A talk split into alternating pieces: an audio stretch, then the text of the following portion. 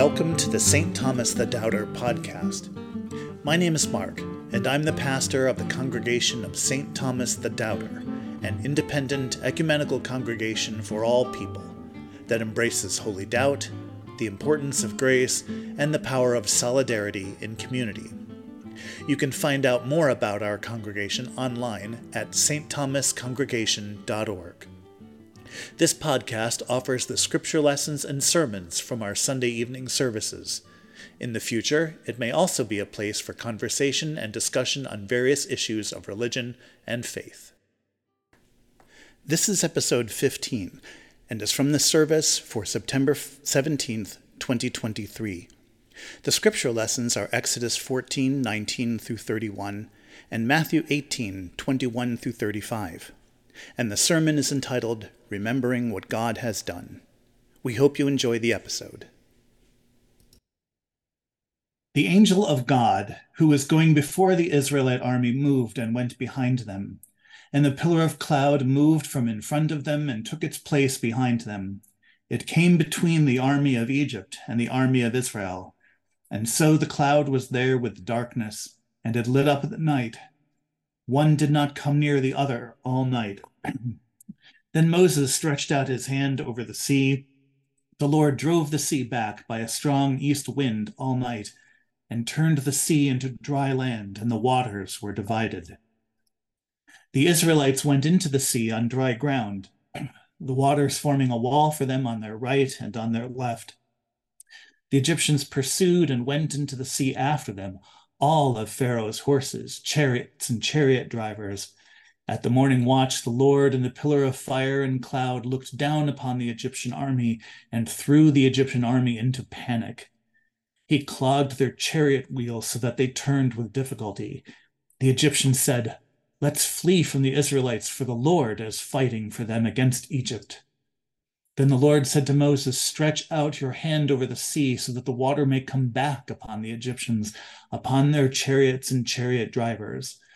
So Moses stretched out his hand over the sea, and at dawn the sea returned to its normal depth. As the Egyptians fled before it, the Lord tossed the Egyptians into the sea. The waters returned and covered the chariots and the chariot drivers, the entire army of Pharaoh that had followed them into the sea. Not one of them had remained. But the Israelites walked on dry ground through the sea, the waters forming a wall for them on their right and on their left. Thus the Lord saved Israel that day from the Egyptians, and Israel saw the Egyptians dead on the seashore. Israel saw the great work that the Lord did against the Egyptians, so the people feared the Lord and believed in the Lord and in his servant Moses. A reading from the 18th chapter of the Gospel according to St. Matthew, verses 21–35. Then Peter came and said to him, "Lord, if another member of the church sins against me, how often should I forgive? As many as 7 times? Jesus said to him, "Not 7 times, but I tell you, 77 times. For this reason, the kingdom of heaven may be compared to a king who wished to settle accounts with his slaves. When he began the reckoning, one who owed him 10,000 talents was brought to him, and, as he could not pay, his lord ordered him to be sold, together with his wife and children and all his possessions, and payment to be made. So the slave fell on his knees before him, saying, 'Have patience with me, and I will pay you everything.' And out of pity for him, the lord of that slave released him and forgave him the debt.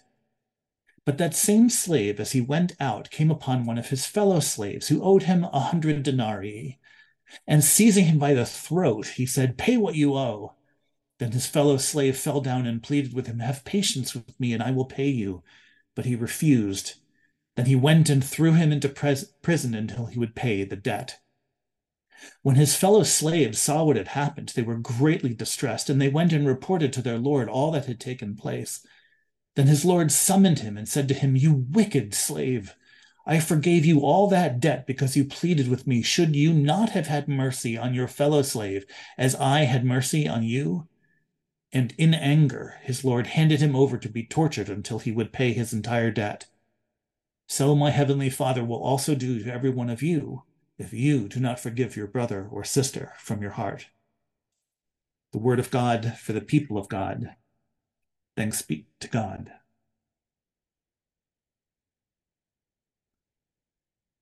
So the Exodus story is one of particular fascination for most folks. I mean, it is a familiar story. We have seen it in many movies, most notably the Ten Commandments and the Prince of Egypt. It's evocative, it's full of powerful imagery. And we see God going to war with the Egyptian Pharaoh. In fact, the entire book, the first half of the book of Exodus, is set up as a contest between kings, between sovereigns. God on one hand, the Pharaoh on the other. And here God triumphs.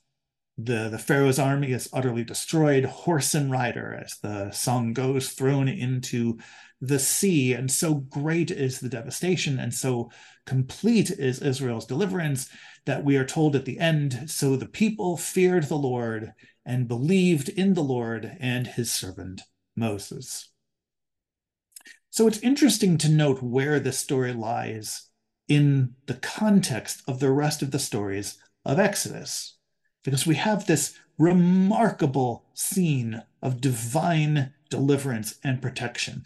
So much so that we are told the people feared the Lord, they believed in the Lord and in his servant Moses. 3 days later, they begin to complain to Moses that the water doesn't taste quite right, that the water they have found in this wadi in the desert is bitter.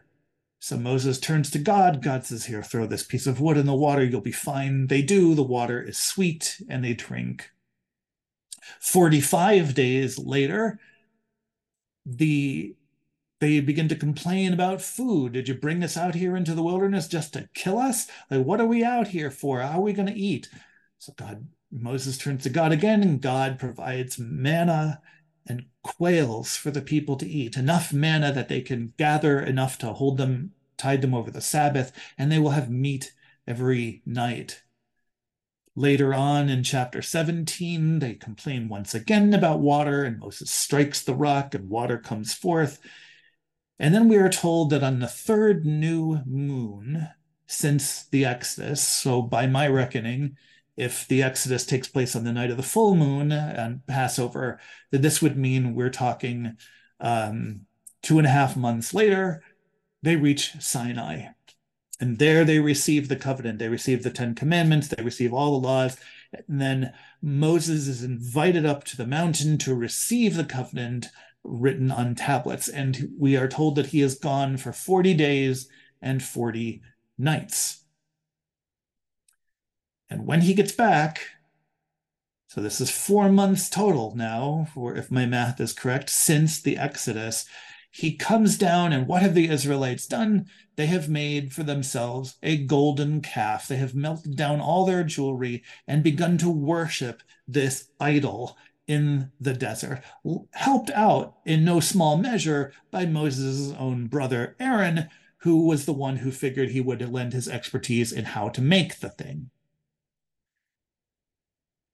So how was it that in 4 months' time, the Israelites seemed to have completely forgotten everything that God had done for them? It was almost like the Exodus had not happened. It was almost like that whole Red Sea thing. That was so 4 months ago. What have you done for me lately, God? I guess nothing. Well, other than the manna and the quail and the water and everything else. They seemingly forgot what God had done for them, and turned, as people always do, to fashion articles of their own deliverance, their own idols. But the same question,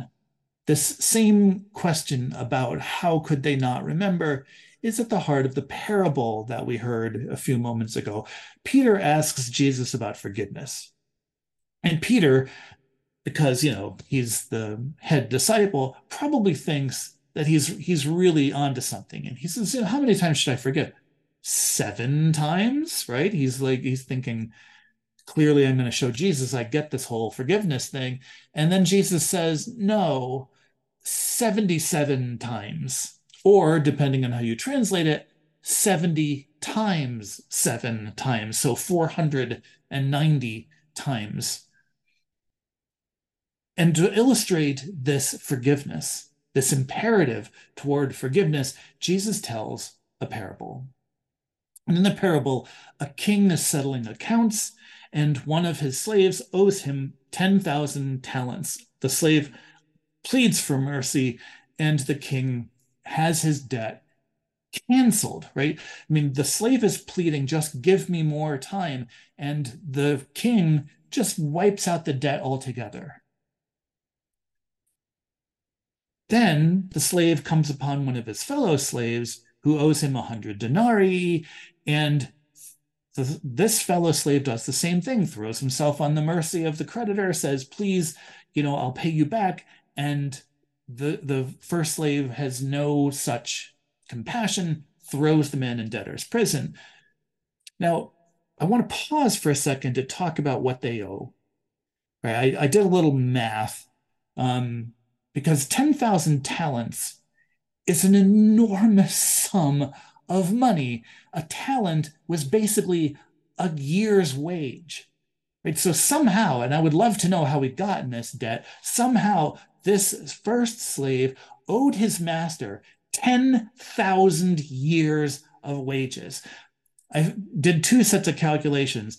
At a living wage, that's $240 million. At minimum wage, that's $160 million. By contrast, his fellow slave owed him 100 denarii, and a denarius was a day's wage. So his fellow slave owed him like 3 months worth of wages, which, if you do it at a living wage, comes out to be about $12,000. And at minimum wage, $8,000. That's 20,000 times less than what the first slave owed his Lord. 20,000 times less. It's astounding, right? The sheer size of the debt that the first person owes is so much greater than what the second person owes that it boggles the imagination. And so with the fellow slaves, when they hear about this, they are understandably upset, because he has benefited from grace beyond measure. Right? I mean, our human brains have a hard time conceiving of numbers greater than 150, let alone 240 million. 10,000 talents, that's how much money this man owes. And when they hear they are upset, they tell the king, who then promptly says, you received so much. In fact, the word says, after everything, right? I mean, I pardoned your debt, this enormous debt, and shouldn't you have done the same thing? Something that only requires 1/20,000th of the same amount of compassion? And he throws him in prison to be tortured until he pays the debt. Now, I don't know exactly how that works. I don't understand how debtor's prison works in general, but it's a metaphor, so we don't have to go into too much detail about it. And so Jesus concludes then, so my Father will also do to every one of you if you do not forgive your brother or sister from your heart. Now, 3 years ago, I had the privilege of preaching on this same text at St. Matthew's in a sermon series that was, at the time, was called Things St. Matthew Wants You to Know. And so this was in a sermon called St. Matthew Wants You to Know that Jesus is really big on forgiveness. And we talked a lot about the 490 times and or 70 times, 7 times, and so on. And we talked about simply the Christian imperative to forgive. And it's all true. Jesus is really insistent on forgiveness. I mean, in fact, even the numbers in that, when he says 70 times 7 or 77 times, that's a number that's meant to be like saying innumerable, scads, loads, however much. But I want to focus on the remembrance part, because neither Israel nor the first slave remembered what had been done for them. Now, I don't mean that they had no memory of it, because they might have remembered it as a fact that, yes, that happened. I remember that. But they didn't remember in the religious sense. And I know we've talked about this before. We talked about it last spring about the story of Hagar and the God who hears and the God who remembers. We've talked about this, but remembrance is an act. When we celebrate the Eucharist, we do it because Jesus said, do this in remembrance of me. Something, by the way, that we cannot remember. We were not there, but we remember by reenacting. In the same way, the Passover Seder invites Jews to remember the Exodus with language like, this is what the Lord did for me when I came out of Egypt, reenacting the deliverance of God, remembering it by bringing it into the present moment in a real and powerful way. There's an old tradition of this in Christian faith and in Jewish faith. In the Christian tradition, we refer to it as the imitatio dei, the imitation of God, or the imitatio Christi, the imitation of Christ, that we are called to act like God does, to act like Jesus does.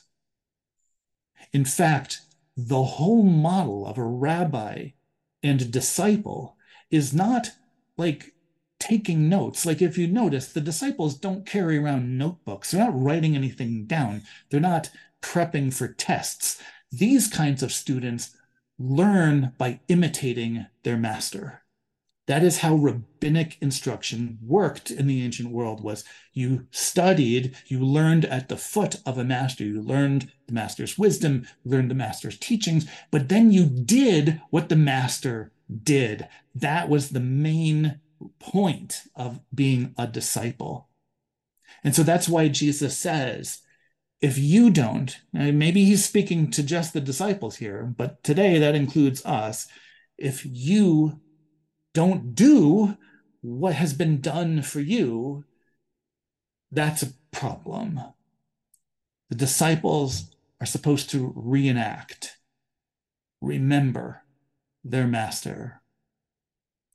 Now, there are some Christians today who have openly rejected some of Jesus's teachings. I read some interviews with some who, when confronted about Jesus's teachings on mercy, forgiveness, love of the stranger, and love of enemies, said, well, yeah, he said that, but it's too soft. It doesn't really work these days. It doesn't work anymore. Now, the problem with that is that we don't forgive because it works, right? We don't show love because it's a good strategy or it's effective, right? All we need to do to understand that is look at Jesus's own story and see what his love and mercy and grace brought upon him. It's not because it's meant to work. It's not a life strategy. It's about following the master. It's a covenantal response. See, the interesting thing about the law, about the Torah, is that it's not the thing that is required for salvation. It's the thing that was given after that salvation. The Israelites get the Ten Commandments, they get the law after God delivers them from Egypt, not before. Right? Moses doesn't come to them with 613 commandments and says, God says, if you do these, maybe he'll get us out of here. That's not how it works. The act of grace comes, and then everything else is a response to and a remembrance of that grace. The law, Christian discipleship, charity, mercy, justice, all of it is a response to the grace already received. So we can't be disciples if we are not willing to learn and to remember and to reenact. I mean, failing to show mercy and grace, it isn't just a moral failing. It's a failing of discipleship. It's a failure to imitate Christ, to imitate God. Ultimately, failing to live out lives of love, mercy, compassion, justice, and grace is a failure to remember what God has done. Thank you for listening to this episode of the St. Thomas the Doubter podcast. For more information about the podcast and our congregation, visit www.stthomascongregation.org. Thanks again, and we hope you will join us again soon.